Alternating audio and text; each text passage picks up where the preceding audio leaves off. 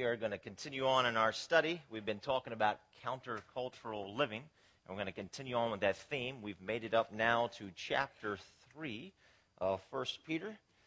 And um, pretty straightforward text today, pretty simple to understand if you've read 1 Peter chapter uh, 3 before.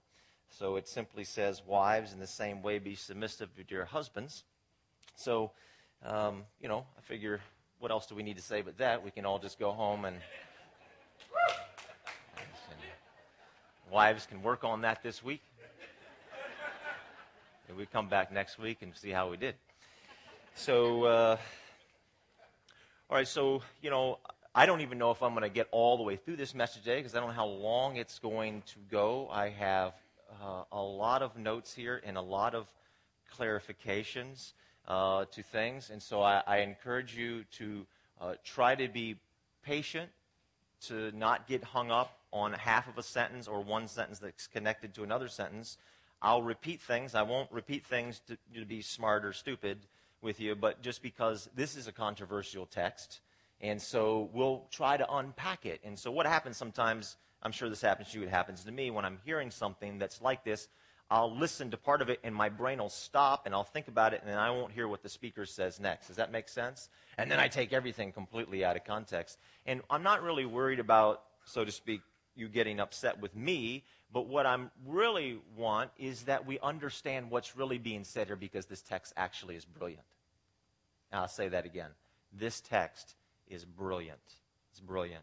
So Derek put together this series that we're doing, Countercultural Living. Today we're talking about countering your instincts because a lot of times our instincts kick in and they say you should go this direction. A lot of times our instincts are right, but sometimes our instincts are wrong.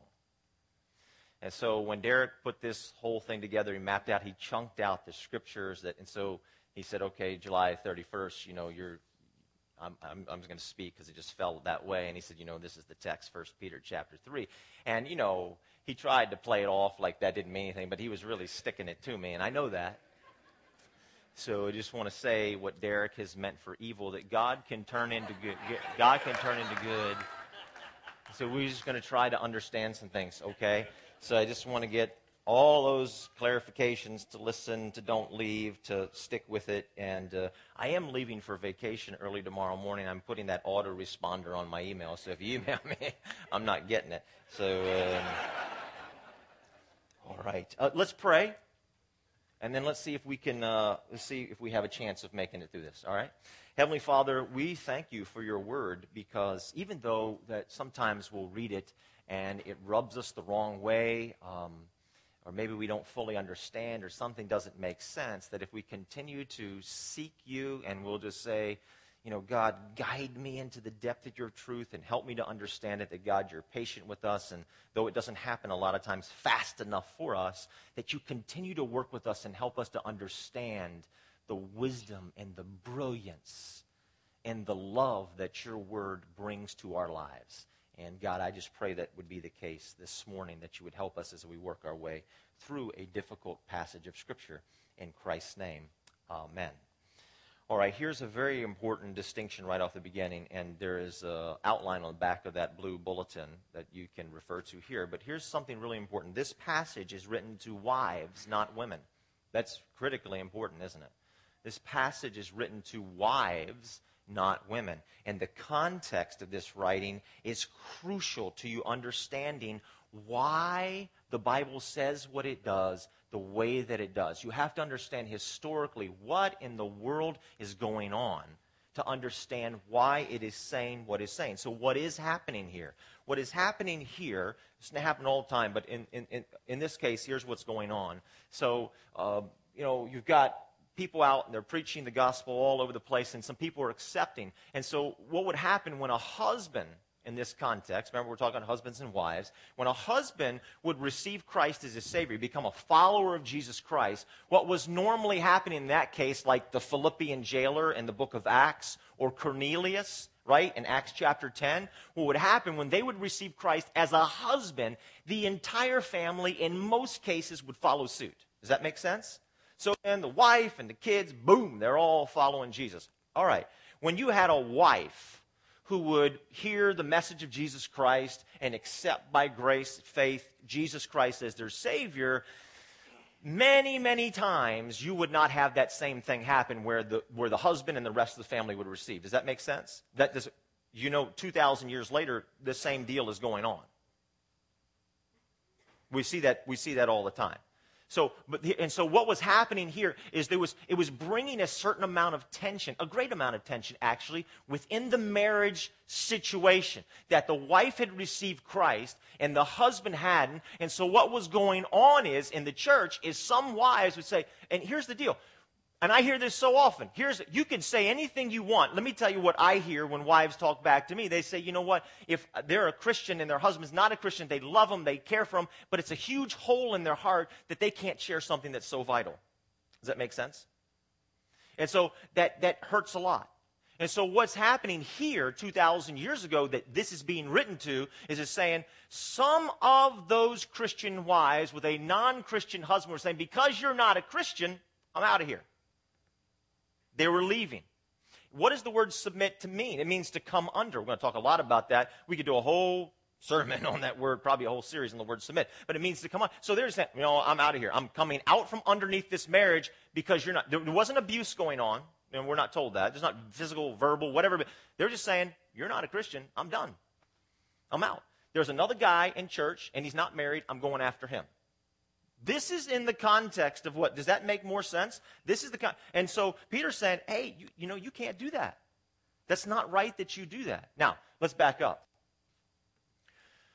The Bible also says, you know, if you're dating around and looking for a spouse, that if you're doing something that we used to call in Bible college missionary dating, that's not wise. And it's not that God's trying to rob you of your fun. Yeah, he's a great guy. Oh, sure, he's not. There's, look, there's a lot of great guys. Just because somebody is a, not a follower of Christ doesn't mean that they're a bad person. You could have a person over here who's just like full blown follower of Jesus Christ, and that person's an absolute jerk.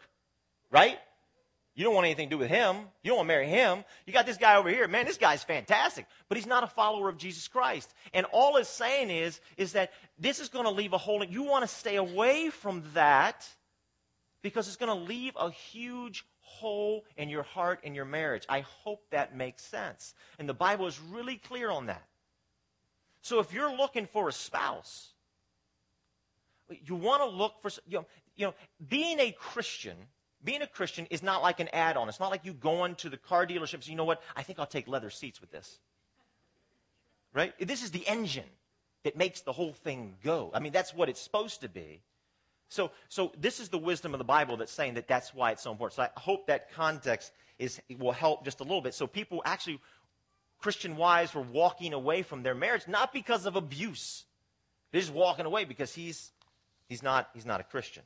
Now, um, specifically in the context of 1 Peter 3. What is this about? This is about how a Christian wife can evangelize her non Christian husband. It's like a biblical strategy for evangelizing your husband who has not accepted faith in Jesus Christ yet. Right? That's specifically about what is. How do you do that? So if you find yourself in that category this morning, if you're a follower of Christ and your husband is not, man, this is you probably really want to listen closely here. This has particular interest to you. Uh, and as a word of encouragement, if you are in that boat this morning, wife, that you are a follower and your husband is not, all right? When you want to look at the world's greatest evangelist. To say, let me see who's the most effective evangelist in this world. Is it, you know, was it Mother Teresa or is it Billy Graham? And you graph, you know, all these other evangelists and churches and blah, blah, blah on a graph. This has been studied. On a graph, everybody, it flatlines really low. Like effectiveness is like way down here and then way down here. And then all of a sudden it goes like this. Bam! It gaps way up. And you know who, who gaps it up? Wives. Wives are the most effective evangelists in the world, and nobody else even comes close to them. I just thought I'd throw that out there. So if you find yourself in that boat and your heart is hurting and it's empty because of that, uh, be encouraged by that. The most effective evangelists in the world are wives. Now, in a broader context than evangelizing your husband for salvation, you could make a case for this in a much broader context that this is a biblical strategy on how to help your husband to change. Now, I've never met a wife who wants to change her husband. I've, I've, I've never met a wife that wants to, and you probably have never met a wife who wants to change her husband either. But if you bump into one one day and you have this little blue piece of paper, we're going to give you the biblical strategy for changing your husband. So, so here you have a strategy for, you know, if you want to evangelize your husband for salvation, or if you want to evangelize your husband to be a better husband or take out the trash or pay more attention to you in marriage. Does that make sense? So, just in case, maybe this applies. And for those of you who, who are single, who take a here's a little window into biblical marriage. All right. So here's a how-to strategy on this. Now let's get right straight, just right off the top. Let's go after the nasty word. So the word is submit. Submit. Now, here's the thing with when we hear this word submit. That is a very nasty word to us. We hear it and immediately we recoil. Oh, whoa. And then we can't hear anything else. It's like we're shell shocked. We can't hear anything else. So, what does this word mean? And again, I can't. I can't do a whole sermon on this because we'll, we'll never get through. So I'm just going to hit some highlights and ask you to pray about it and work your way through it yourself. All right. If you take this word out of its biblical context, it is a nasty word. If you keep it within its context of the Bible, of the whole of the Bible, it's a, it's, it's a beautiful word. It's a fantastic word. The word actually means mutual submission. So as the wife is submitting herself to the husband, the husband is submitting himself to the wife. Oh, well, wait a minute. That changes everything, doesn't it? It's mutual submission. And you know what we get out of that? You look right here. First Peter. I encourage you to bring your Bibles. All right? Don't, don't rely on that little blue thing that we give you. All right? First Peter chapter 3, verse number 7. So there's six verses to the wife and one verse to the husband. And there's a reason why that, but we won't get into that now. But look what it says. It says, husbands in the first thing is husbands in the same way. The same way what? The same way, well, the whole passage is about submission. Actually, it starts in chapter 2. The whole context of the second and third chapter is about submission. So what does it say? Husbands in the same way. Same way what? What same way? Same way submit. In the same way a husband, as a wife submits herself, the same way a husband is to submit himself to the wife. That's what it means. So the word actually means mutual submission. And again, it's not about this walking away. The picture that we get in our heads when we hear wives submit to the husband is this. Am I right with this? Submit, woman. Does anybody, would, who would dare raise their hand and say, yeah, you know, that's when I read that in the Bible, that's the picture. Anybody, would anybody dare raise your hand? I got one man over there is brave enough, huh? Anybody else? Does any woman want to raise their hand and say, yeah, that's the way I hear it. I hate that. Submit. I know you feel that way, but uh, we're not going to belabor that point anymore. All right. Um, forced submission is never biblical submission. Forced submission is never biblical submission. Submission in the Bible is never, everybody listen, it's never, it's never, ever demeaning or demanding. It's never impersonal or uncaring. It is always based on trust, love, and experience. It's always a track record. It's always a two way street. That's very important. It's a two it's mutual. It's a two way street. It's in the same way. Krista and I have never had an issue with submission. Ever. We don't. We don't, you don't have to say, hey, Krista, you know, Bible says submit, so sweetheart, you, you better get at it.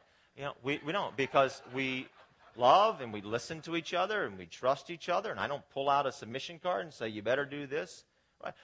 We were talking, we've talked a lot this week about this subject. Uh, to the point I didn't think I was going to preach the message today. But anyway, we've talked a lot about it. And she reminded me of a time a few weeks ago where I said, Hey, look, I really need you to do this. And I never said I need you to do this because I need you to submit. I just I simply said I, I really need you to trust me in this and do this. And I said I can't remember that. What was it about? She said I don't remember what it's about. I said well, it must not be a very important topic that we were uh, we were covering if I did that. So then, so why did you go along with it? Because she had an opinion and I had an opinion. Why'd you go? Why'd you go along with it, Krista? Did you do go along with it because the Bible says to submit? No, no, it's not why I did it. Why'd you do it? Because I trust you. Why do you trust me? Because you have a track record. So, why does God give us all this history of himself in the Bible, everybody? Come on, this is really common sense. And what is so frustrating is when we hear a verse like this and we just like, just go nuts. Why does God give all this history about himself to us in the Bible? Because he has a track record. What's the track record? Pretty doggone good. Patient, loving, kind, caring, listening, blah, blah, blah, blah, blah, blah, blah. All these things. All these things that you want in a leader. All these things that you want in a God. All these things that you want in a spouse. So there's a track record. This is very important. There's a track record to it. So when I say, hey, I just need you to do this, she says, okay, we've been married 26 years. I know our history. I know who you are. All right. That's why. Jesus Christ has earned that same amount of track record. See, see, this submission, this trusting thing is earned. Jesus Christ earned it on the cross. You look at the cross, say, oh, yeah, okay. You loved me so much. You put me in front of you, Jesus, that you died on a cross. I think I can trust you, right? Does that make sense? So when you walk up to somebody, you, you just get married, you have very little track record, you've blown it all over the place with your spouse, and you've been foolish all over the place, and then your spouse comes to you and says, You better submit to me. Do you think God is telling you, Yep, you better submit to that man? I mean, he's acting like a complete idiot. He's abusive. His track record's bad. You better submit to that man. You think the Bible is telling you to do that? I'm going to tell you right now, no, it's not because that's out of context from the scripture. The scripture's not endorsing that whatsoever. This only makes sense. God's word makes absolute sense, everybody. So what's being talked about here? It's what's being talked about in 1 Peter chapter 3 is a respect for a position, a position of authority. So we need to respect God and, then it talks about government, right? This is like just don't revolt against the government all of a sudden. Respect people, respect the mayor, respect the emperor, you know, position. Come under that. It's, this one. Ephesians 5:22. Wives, submit to your husbands as to the Lord, for the husband is the head of the wife, as Christ is the head of the church. How does Christ lead us? Is anybody in this room that Christ leads you this way? And he says, hey, submit. Shut up and sit down and submit. Is that the way Jesus Christ leads? But the picture we get in our heads when we hear wives submit to husbands, that's the picture. Shut up and sit down. No opinion. But does Jesus Christ lead that way? So a husband's supposed to lead that way. Is that how Jesus leads? Just think about that. Shut up and sit down. Not interested in your opinion. Not interested in your opinion. Submission never means, wife, that you don't have an opinion or a say so. Never, ever, ever, ever means that. Can you imagine? The Church of Jesus Christ is called the Bride of Christ. Can you imagine Jesus saying, you know what? I'm not interested in your opinion. You show me where in the Bible that Jesus Christ functioned like that. So obviously, the word we're taking and not forming. So a lot of people say, well, hey, why are you watering down the word? The word says submit. It's, it's there for a reason. Submit. And why do I hear so many Bible teachers and scholars? They seem like they're trying to water it down. Hey, man, it needs to submit. You know why we're trying so hard? Because it doesn't make sense. It's like dropping somebody, you know, who's like a hard rock, heavy metal singer or whatever, and they don't have tattoos. It doesn't make sense. Does that make sense? It's like everything about that is before and after the word submission, everything before and after the word is about trust and uh, love and listening and understanding and patience and kindness, and then submit. That doesn't make sense. That's bizarre, isn't it? Does anybody else find that bizarre? And so people who are really diligent about studying the Bible say, ah, there's something going on here, and I need to figure out exactly what's going on. So that's why people try so hard. All right. Let's move on. Let's get off of that. Um, so what does it mean? It means simply this, under this, because submission means sub, to come underneath of, right? God created men with a need to lead, a need to lead. That does not mean that women are not leaders. Did you hear that, ladies? I did not say, don't send me an email. Well, you said women aren't leaders. That's not what I said. I said God created right from the beginning men in a, in a context, particularly of marriage, with this need to lead, and He needs you to want Him to lead in some ways, which is what we're going to get into next. Here's the first point about, second point actually, about changing, all right? Stop leading. Wives, stop leading. Do I mean stop leading forever and always and don't lead in anything? No, it's not what I mean. When a wife sees a leadership vacuum within the marriage, okay, what, you know, what does she normally do? She normally, in most cases, most wives step into that leadership vacuum and they take the lead. This is what normal happens. And while I'm asking you to consider here and what the Bible's asking you to consider here is hesitate for a second and say, you know, husband, I, I need you to actually lead, to tell him to make it clear and simple. I watched a movie. We, did, we were doing some kind of relationship thing. When was it? It was like January, and somebody said, You should see this movie called The Breakup. Okay? And um, maybe some of you have seen it, some of you haven't. I'd love to show you a clip, but there's so much cussing in the movie, I couldn't possibly show you the clip. We actually tried to edit the clip in like, it was beep, beep, beep, beep, just like that, so it's not working. But the, the, here, let me tell you, let me tell you, and I'm not, uh, don't go out and see the movie. Let me just tell you, because I can sum it up pretty quick. So in the beginning, she's this, she's very upset. It's a guy and a girl, and they're living together. Right, and she's very upset, and she just is hammering it. She's losing it, and she deserves to lose it on him because he's been an idiot, right? But she's losing it on him, just verbally, bah, bah, bah, just nailing him. Okay, and he he he withdraws. And so their relationship goes into breakup mode. Now, you get all the way to the end of the movie, and she's done. Her heart is now completely closed. She had tried closed. And he, they come in one night, and they're still living in the same place. And, and she's crying, but she says to him in a very clear and understandable way without yelling and screaming. She's emotional because she's crying, but other than that, she's very, it's very clear. He understands this. And he says, and she just says, I need you to do this for the relationship. Ladies, please hear the wisdom in that in the way that your husband or a man is wired. She says, I need you to do this for me. And he's like, Why didn't you ever tell me that? She said, I've been telling you that. But, all right, we're stupid. All right, if you want to say it that way, ladies, fine. Fine. Every man in the room is absolutely stupid. All right, that's fine. I don't care. What we need is very clear, non emotional, I need. A man needs to be needed. Look, you you might not like all of this, what the Bible has to say, but I, I, what studies will show that this is extraordinarily effective about how we function in relationships. I need you to do X. Try this. Here's a fill in the blank. I need you, husband, wife says, I need you to lead spiritually. I need you to do this. I need you to lead relationally. I need you to lead financially, etc., etc. I need you to do this.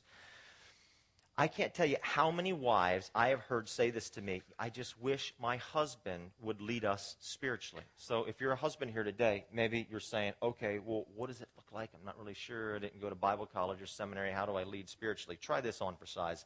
This will probably just about fill the bill. Can you say these words to your wife? Let's pray. Like, could you do that daily? Like when you wake up or you right before you go to bed, hey, let's pray. And you just pray with each other two, three, four, five minutes. Can you say, let's read the Bible? and I'm not talking about a marathon hour long Bible reading session where you break out the commentaries. I'm talking, could you just like read the Bible for five or six minutes together? Could you say, let's go to church? That's spiritual leadership. And in many cases, most wives say, that would be great. And many wives say, you know, I just, I just, I just wish he would lead. Well, wife, here's my instruction from here to you, okay? Tell him. Don't get all emotional. Don't yell it and scream it. Just say, you know what? I need Joe, I need you to lead us spiritually. What does that look like? Well, could you say every day, could you just take me by the hand and say, let's pray? All right, there you go. How about relationally? I need you to lead relationally because a lot of men, a lot of wives feel like their husbands aren't leading in any way, shape, or form relationally. All right, so guys, take away Christmas, take away Valentine's Day, birthday, and uh, anniversary. All right, those four big days. Take them away. Are you doing anything to pour yourself into your wife or pour love on her or do something to build up the relationship? Think about that. Those four critical days. So, I got news for you. She's actually asking for more than those four days. That might be a news flash, but she would love more than those four days. So, think about that. And so, you, as a wife, you say, I need you to take some leadership here relationally and deepening our relationship with each other. I need you to take the lead. All right, so wife, you're saying to yourself right here, right now, well, what if he never steps up and leads? Here's the thing. You ready? And I want the husbands to listen to this too. All right. A man of character will always rise to the challenge of your needs if he understands them. I'm going to say that again. A man of character will always rise to the challenge of your needs if he understands them. If he has no character, you're toast. And I don't say that in a mean way. But if he has no character, if that man lacks character, and he understands your needs and you've clearly explained to him and he doesn't rise to them, it, it, you're just toast. And it's painful, and I've seen it. I've seen it. It's a terrible, terrible thing. All right? In that case, you're probably going to have to lead in a lot of different ways, and it's going to, your, your uh, life is not going to be nice. It's not going to be good at all. All right, so stop leading. What I mean by that is don't just give up leadership altogether, but just hesitate. All right, here's the second thing stop talking.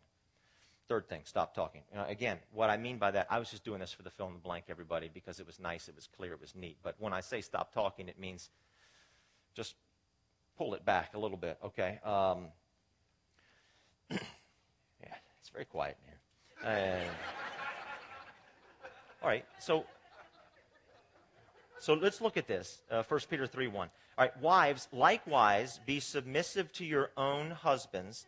And check this out that even if some do not obey the word, they, whoa, without a word, without a word, may be won by the conduct of their wives. How does a Christian wife biblically evangelize her husband to become a Christian or to change him or whatever? And the instinct, right? Instinct. The instinct is if I if I just use enough words, if I pummel him with enough words, he's going to change. I can convince him. And actually, your words are driving him farther away from your end goal than what you want. You'd be much better off talking less than talking more, but your instincts are to talk more because you're just very verbal. And it's, look, this is in your best interest. You have a goal of a great marriage. And, and when, there's a, this, when this verbal barrage is going on, you're going farther away from it rather than closer to it. And this is the wisdom of the Bible that it's saying. It's just a fact, Jack. It's just the way it is. All right. So uh, Proverbs 10:19 says it a good way. Don't talk too much, for it fosters sin. Be sensible and turn off the flow. How many wives, after 26 years in ministry, I've heard say to me, "I can't stop. I can't stop. I want to stop. I can't stop myself. I just got to do. Just, I, they, they say things to me like, I feel like the verbal equivalent of Muhammad Ali working a speed bag. Just rolling. I mean, it's just this tidal wave of words just hammering away. I can't stop myself. I, I want to deal with that. Why can't you stop yourself? I, pro- here's probably maybe the number one reason, and this Peter talks about that: fear. You're scared, aren't you? You can't stop. And there's these verbal barrages because you're being driven by a tremendous amount of fear. And again, everybody, in many cases, rightly so. Look what 1 Peter 3 6. This is the last verse in the section on wives. It says, Do what is right without fear of what your husband might do. Do not be driven by fear. Other translations say this don't give way to fear. Do not. Everybody, listen. If you're a wife and you're being driven by fear, and many of you are, you cannot allow your fears to make your decisions for you. When we make decisions based on fear, it leads us to a place that we do not want to go. And so you have to melt the fear. You have to deal with the fear. All right? Here's a couple verses. Psalm 27 1. The Lord is my light and my salvation. Whom shall I fear? That'd be a great verse. If you're being driven by fear and you can't stop talking because you're afraid, memorize that verse. How about this one? 2 Timothy 1 7. For God has not given us a spirit of fear, but of power and of love and a sound mind. Memorize these verses and allow them just to chip away. Don't give way of fear. Instead, everybody, consider this, wives, set clear boundaries for your husband. Rather than berating him with these verbal barrages, set clear boundaries of your expectations. Say, if you cross this line, then this is going to happen. I have a quote here from a book called Boundaries by Cloud and Townsend. Says, when the wife begins to set clear boundaries, the lack of Christ likeness in a controlling husband becomes evident because the wife is no longer enabling his immature behavior. She is confronting the truth and setting biblical limits on hurtful behavior. Often, when the wife sets boundaries, the husband begins to grow up. A godly woman, everybody, always mature, matures a man. A man left to himself without a godly woman often stays like a little boy. It's the way we are. This is why God walked in the garden on that day, looked at Adam there by himself without Eve in the picture, and said, This is not good. If Eve, if God never created Eve, she never, Adam would be starring in Jackass the movie, right? This is what men do without, without the influence of a godly woman in their life. We stay immature. This is a fact. Most of the time, we need a godly woman in our life, but you better go about it the right way, godly woman. You don't say, you immature little idiot. That's not working. You have to use exceptional wisdom, but the fact is, is we stay immature. Look, Uh, you know, those guys who do Jackass the movie, there's not a godly woman anywhere near them, right? I mean, that, that is, I thought about playing clips. I can't even find one to play for you because it's so disgusting, right? This is what we do. So we're grown up. We grow up when boundaries are set. All right. My wife, Krista, is very loving. She's very understanding. She's very patient. She's very supportive. I want you to know that. And I know and we don't have any written boundaries. You didn't say, okay, she didn't, you know, we love, right? This is what we do on the playground. We don't cross that line. I'm going to punch you in your face, right? Guys love that. Ladies, you need to know this. We love that. It's clear. Okay, I walk across that line. You're going to punch me in my face, right? Krista doesn't have any boundaries written down for me, like, okay, you cross this and I'm going to hit you. Or she doesn't have anything like that, but she has unspoken ones, and I know they exist. After 26 mar- years of marriage, I know they exist. And here's what I also know if I cross one of those boundaries, she will enact the consequence without a doubt. Are you hearing me? It's, it's, not, it's, not, a, it's not a maybe. What happens is if you have a boundary, this thing that you, I'm going to do this, and then you don't do anything, is he growing up? Is he changing? You're become an enabler to it. Nobody says the word submission means that you need to endure emotional, physical, verbal abuse. Nobody is saying that. Nobody is saying that. God's not saying that. Doesn't say that anywhere. What you need to have is some clear boundaries. You need to seek them out. You need to pray for them. Okay, you're not building into the marriage relation the right way, or you're not leading spiritually, you're not doing this, and you're not doing that, or you're being bad with the finances, you're doing X, Y, and Z got a big boundary line right here. All right, you cross it, this is going to happen. You need to figure that out. You need to work with that. Because until you put those boundaries up, you can't. Who would trust? Who, who expects you to trust a guy who has shown tremendous immaturity in his finances and you just keep, like a little dog, going right along behind him? The Bible's not asking you to do that. And so, some people think that that's what the Bible's saying to do. I'm beating this point to death. Thank goodness I'm going on vacation tomorrow. This is just, this is crazy. All right, all right, all right. Uh, here's my last point. Then we're gonna then we're gonna just uh, hammer the hell out of the guys in the room. All right. Um, stay composed. This is the last thing I want to say. Wives, please. This text, I have not done a very good job of describing it. Please don't turn away from this text just because I've done a terrible job of preaching it. All right? That's like saying you know what, I'm not going to buy a car ever again because somebody had a bad experience buying a car. That's not, all right. This text is brilliant. Let it sink in your soul. All right. These things about submitting and not leading and the talking thing and the composure thing. Please listen to this. All right. You feel, wife, you feel like losing it, and he deserves it. And a lot of times he does. And you have every right to blast away at him. You have every right to blast away at him. But when you blast away at him, your goal is a better marriage. And when you blast away from it, are you reaching your goal? You're running as fast as you can in the opposite direction. Did you hear what I said? You're running as fast as you can in the opposite direction when you lose it on him. Doesn't work. Check this out. First Peter, I didn't even write the verses down. I don't know what these are. Uh, wives, and this, it's one to four. Wives, in the same way, be submissive to your husbands so that if any of them do not believe the word, they may be won over without words by the behavior of their wives. When they see the purity and reverence of your lives, your beauty should not come from outward adornment, such as braided hair and the wearing of gold jewelry and fine clothes. Hey, everybody, that doesn't mean you can't do your hair and wear braided. That's not what it's saying. Y'all understand that? I don't want to get into that, but that's not what it's saying. And some people stupidly think that that's what it means. I'm sorry. That was wrong thing to say. All right. Uh, verse 4. Instead, it should be that of the inner self, the unfading beauty. And here it is, ladies.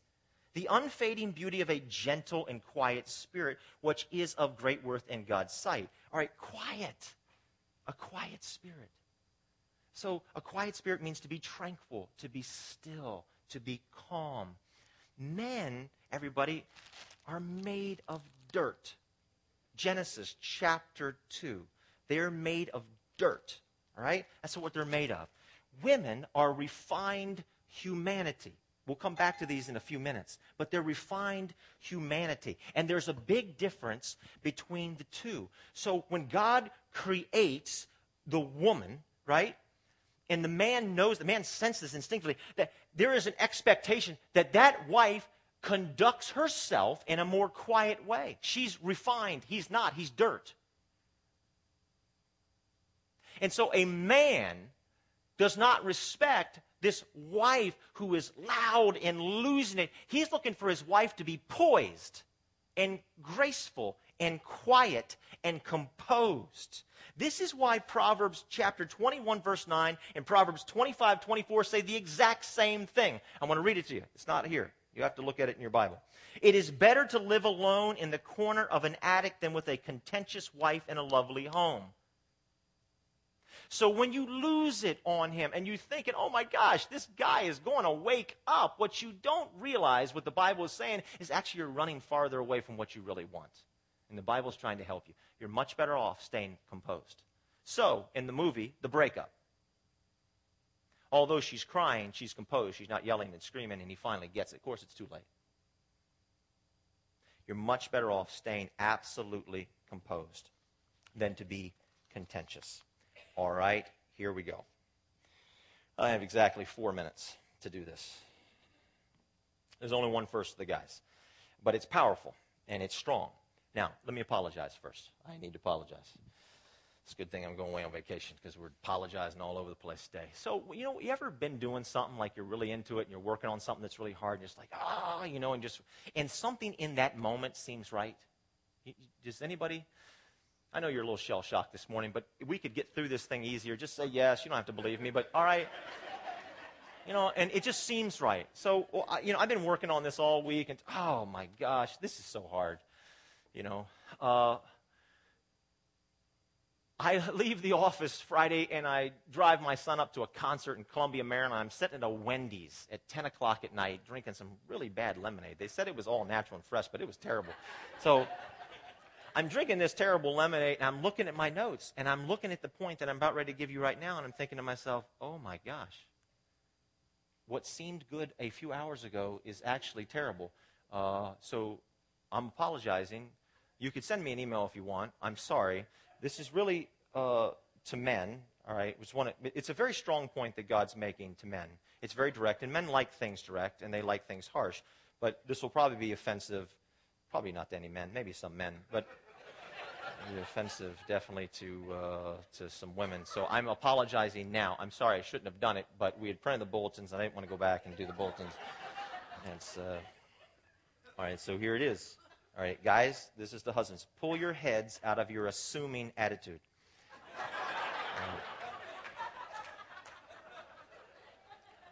so what does it what does it mean to have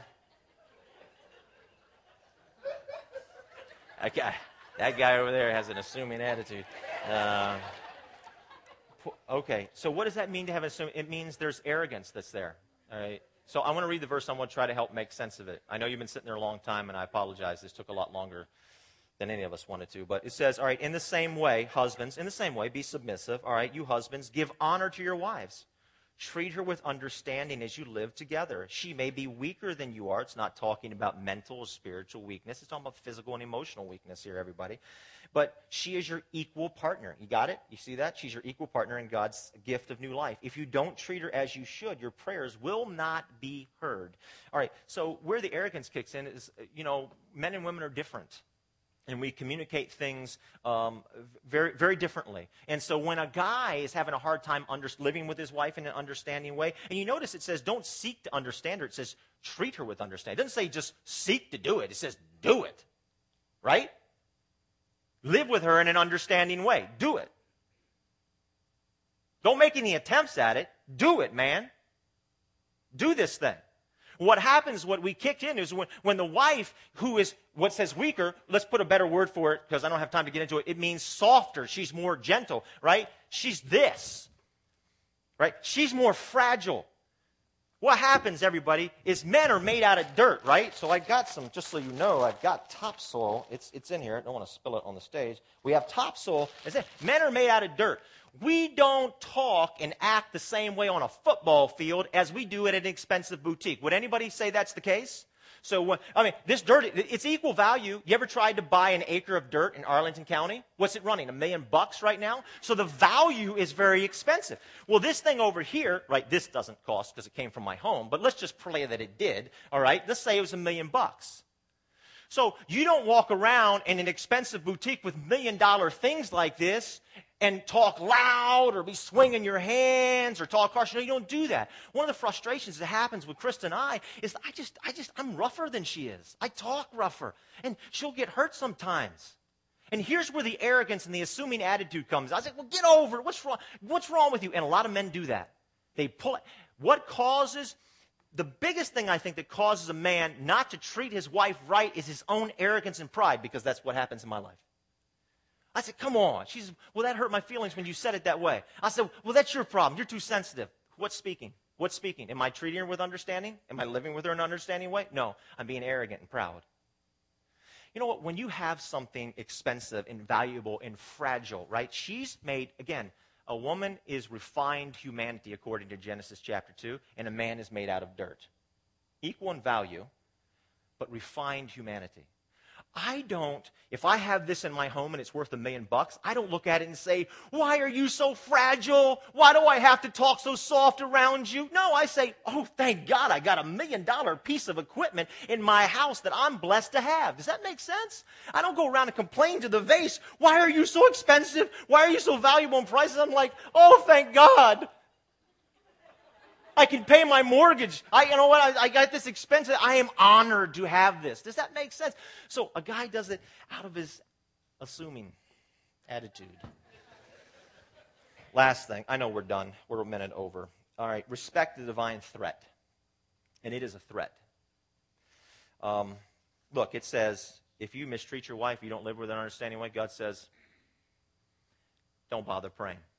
I don't know of any more powerful and direct divine threat that's in all the Bible. So, husbands, you better listen up real quick right here. because I got something for you. We look at prayer not just as a privilege, but as a right. So, we say to somebody who is a serial killer, pray. Nobody else will listen to you, but God will. God will always listen to you. I don't care what you've done, right? That's what we say, because God says in His Word, He'll listen to all of us. Am I right?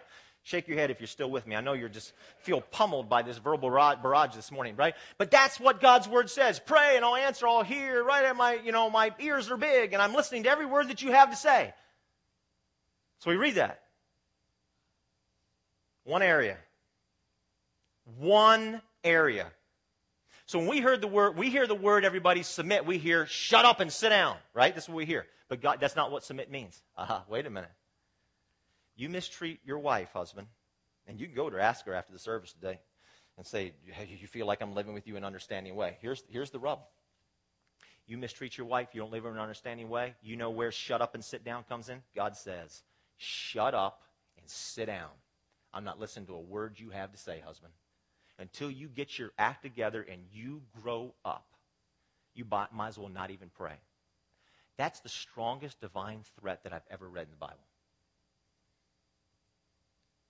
And that's powerful and something that we should really stand up and notice. All right. Well, there you go.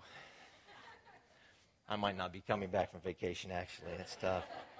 Um, let me just say this in conclusion, and I know I've gone really long. Look, God wants you to have a great marriage. This is a brilliant text. I encourage you to wrestle with it, to think about the truths that are there. I mean, if you're a wife here today, our prayer team's going to be over here. There's some of you that might want to say, you know what, I'm being driven by fear. Pray for me, team, about my fear. Uh, if you're a single person, maybe you're looking for that godly woman or that godly man, and you want to go to the prayer team and say, hey, pray for me. If you're a husband and you're having a hard time, and it's not easy, I'm not saying it is to live with your wife in an understanding way. I would say, hey, you know, I need help living with my wife in an understanding way. We need help. We all do. There's not a person in this room, including me, big time, and my wife can attest to that, who does not heed help in this area. God gave us marriage as a great, great gift. It is an incredible gift from God. And He only wants the best for all of us in this room in that area. Let's pray.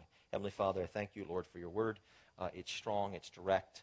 Uh, we have to wrestle with it many times. But Lord, in this room today, there are many people whose marriage is nowhere near where they want it to be.